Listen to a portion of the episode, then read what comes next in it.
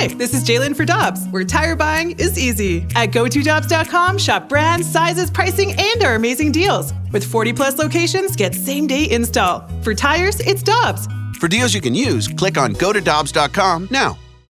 When you need mealtime inspiration, it's worth shopping Kroger, where you'll find over 30,000 mouthwatering choices that excite your inner foodie. And no matter what tasty choice you make, you'll enjoy our everyday low prices, plus extra ways to save, like digital coupons worth over $600 each week. You can also save up to $1 off per gallon at the pump with fuel points. More savings and more inspiring flavors make shopping Kroger worth it every time. Kroger, fresh for everyone. Fuel restrictions apply.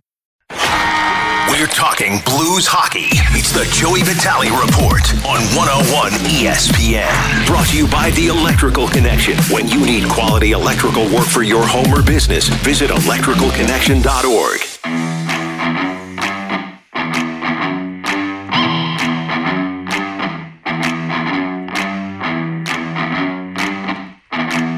Let's go to the Brown and Crouppen Celebrity Line, the one, the only. Joe Vitale, blues analyst here on 101 ESPN, joins us. Good morning, sir. How are you, how you doing? Hope you're having a good Friday. Yes, it's been a great, great Friday. Uh, just got in about 1 a.m. with the Blues here, Randy, and a quick turnaround with all the kiddos this morning. Off school, uh, of course, all weekend, which is exciting, but looking forward to the Easter weekend. How are you guys today? We're doing great, Joey. And before we jump into the current state of the Blues, speaking of plane rides, we need you to explain yourself, okay? We had Darren Pang on the show earlier this week, the Blues playing the Bruins, and I asked him about that infamous plane ride that you guys had from Boston back to St. Louis after the team had won the Cup. And I'm going to play the audio of what he told us. He told us an interesting story. And once you hear this, Joey, we need you to explain yourself. Oh, boy. Oh, boy. Before that, obviously, Chaser and I were together before Chaser stepped down. And so Joey and I are sitting there, and I, I turn around, and Joey's sound asleep. Like, I mean, sound asleep. So we got Oscar Sundqvist and all his buddies coming up, and, and they're posing with the Stanley Cup, and he's and he's out like a light. Like he's uh he's not used to drinking champagne and beer. I think at the same time. Joey, what? The greatest plane ride of your life and you're snoozing? it's like that scene from uh, Billy Madison. I think you guys remember that movie when they're talking to Billy at the beginning of the dinner table. He's like, "Hey, Billy, how was your day?" "Oh, it's okay. I fell asleep by the pool." And then one guy's like, uh, "Crazy Carl's like, did you fall asleep or did you pass out?" Uh, that that was kind of my uh, situation.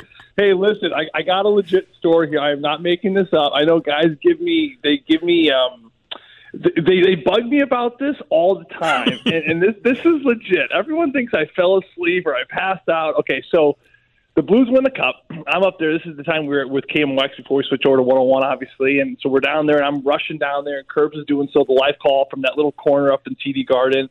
And I'm down on the ice, and we're doing all our things and interviewing the players and Doug Armstrong and, and getting pictures with the cup. And finally, things get rallied, and we're all we're all done on the ice.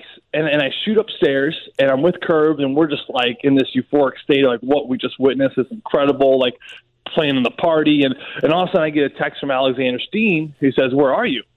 And I'm like, "Oh, I'm up at the booth," and he's like, "Get down here right now." So Kerbs and I, we we slam our books. We just left it all behind. we left it to Amy Mark Scores and Alex to kind of clean things up. We just flew down to the locker room, and then of course the players are all down there and. What's funny about Boston is it's, it's actually probably the worst visiting locker room to, to win the cup. And I actually joked with David Perron about this a few days ago as we were there again and we were kind of laughing. He said, "You know, listen, if you want to win, you can win anywhere. I don't really care." But of all the locker rooms in the league, it probably is the worst. I mean, it's so tight, so small, and of course, we were in the locker room, and they, they see me walk in, and they hand the cup over to me. Colton Parayko's got it. I'll never forget it.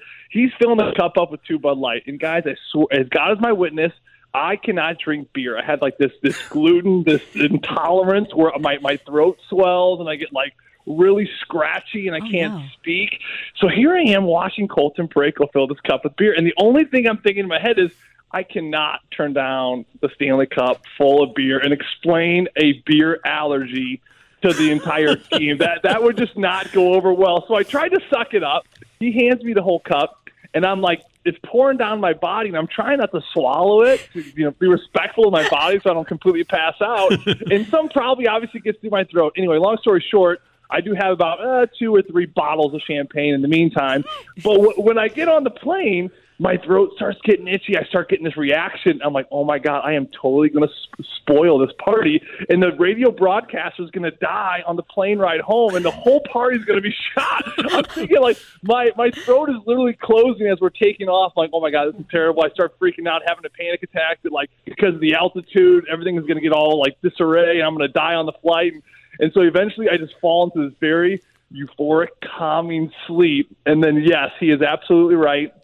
Good news is I woke up, but I wake up to about 30 or 40 pictures of guys next to me. Uh, the, my favorite one of all was Oscar Sundqvist sitting by me with the cup, kind of pointing at me like, "What's what's with this guy? Like, who, fell, who falls asleep on the flight?"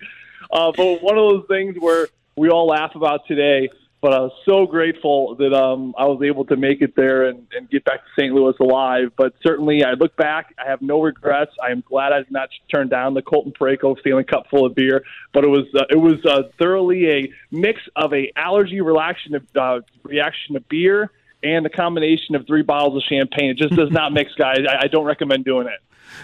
Joe Vitale with us on 101 ESPN. And Joey, the Colorado Avalanche have won eight in a row. They have 114 points.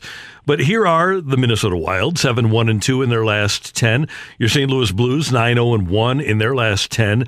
None of those three teams, if they made the finals, would surprise me.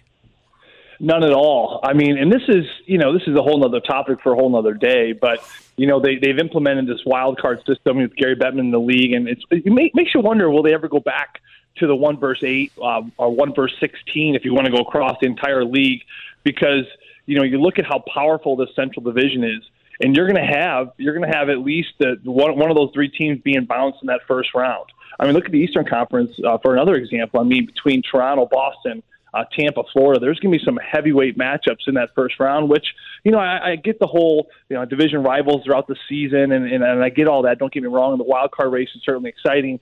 Uh, but the downside to all this is that you are going to have a lot of good teams being balanced within the first couple weeks, which is unfortunate because you like to see the, the best teams kind of make it at least to the conference finals or the Stanley Cup finals. But this is a very, very heavy division, as you mentioned, Randy. I could see Colorado, St. Louis, or Minnesota making it all the way to the Stanley Cup, um, clearing through this Western Conference. Um, I think the three strongest teams are in this Central Division. Uh, I used to say that about Calgary. I think their game has slipped just a little bit, although they had, um, you know, a tough, tough loss last night again to the Las Vegas Golden Knights, and then when the Blues were up there, I just I saw something about their game I just didn't like as much as I did about a month and a half ago. So I really kind of pivoted away from the Calgary Flames. I don't think they're necessarily the top contender with the Colorado Avalanche anymore in this conference. I do believe it's going to be between Minnesota, Colorado, and then of course the St. Louis Blues. Now for the St. Louis Blues, I mean you're looking at a situation where it's probably going to be the Minnesota Wild now in this first round. A lot, mm-hmm. a lot could still happen, but realistically, we're looking at the Minnesota Wild. And then, um, of course, if you take it one step further, if Minnesota and St. Louis keep at this pace, it looks like the Blues will probably end up opening up on the road in Minnesota unless something crazy happens. Uh, but so that's that first matchup, and that's going to be an, an important one. Uh, but then you look at the Colorado Avalanche. Who are they going to fight face if the Blues are with the Minnesota Wild. My, my bet and my hope is for the Nashville Predators because if there's one team that can trip up this Colorado Avalanche team, I think it's going to be Nashville. I think the biggest question right now for a lot of people in the league is who can get through Colorado? How do you beat Colorado? Can Colorado be beaten? I think if you find them in the second round, which hopefully the Blues um, get to that point and they do, I like the Nashville matchup because if there's one team that's just going to beat the tar out of them, I think it's going to be the Nashville Predators. The way John Hynes coach with Jeannot and McCarron and Luke Kunin, I mean, all those kind of big, heavy hitters that love to play physical, love to run players through the wall. I think if they can kind of deal with that for five, six, seven games in an opening round with the Nashville Predators, could be a great situation. The Blues can sweep by Minnesota. Joey, Vladimir Tarasenko, five points last night, the hat trick. He hits the 30 goal mark for the season. As Robert Thomas says, he's just been playing out of his mind. And I look at this Blues team, and at the top of re- uh, the list of reasons why I think they're going to be great in the playoffs is because Vladimir Dar- Tarasenko is a dangerous man right now. He's very dangerous. Um, he's not only scoring the elite goals from the outside, I think he's scoring more of the drive it to the net and, and stick it down the throat type of goals. You know, you look at that goal last night when he kind of flies by Owen Powers off the defense zone face off and drives the net. I mean, uh, those are the type of goals we're seeing more and more uh, often out of him. A rebound goal a couple nights, uh, a couple games ago, excuse me, at the Enterprise Center. Rebound, he's right to the front. It's kind of those dirtier goals, those greasier goals. And Craig Berube has worked with them all year long, and the last couple years for that matter. As far as getting to the net and scoring more of those rugged goals. You know, for a long time there, when he was new to the league, like you're looking at Jordan Kyrou, Robert Thomas, um, you, you score a lot of perimeter goals because people don't know much about you. But then as you get better and more elite, you score more goals you get much much tougher. Uh, just make much tougher for you to score those outside goals. So now you got to figure out a way to get to the inside, and you got to work a little bit harder, and you got to get to those greasy like blue crease and hash mark areas where you're going to get hit, you're going to get flashed, you're going to get whacked. But those are the areas you got to get you to score goals, and that's that's one of the things I've noticed this year about him, Michelle. The other thing is his motor just seems like it's never quitting. I mean, look at that game last night. After he scores that goal, he's in on the forecheck, he knocks someone off the puck. He's been physical. He's been he's been physically engaged in, in the front of the net, um, in the forecheck, uh, knocking people off bodies. You know that Fred Frederic uh, is a perfect example in Boston a couple of games ago, where Frederic comes at him and he just kind of bulldozes him over. Right, he's solid as can be. Him and Robert Thomas are, are literally like concrete columns. It's very hard to make them budge. And when he's got that motor going, it's a very scary thing. And the last thing I'll say about Vladimir Tarasenko, and this is something Ivan Barbashev and I talked about um, as far as you know, one of the reasons why he's been so successful this year. Barbashev and Tarasenko, they they train with a lot of Russians there in Miami.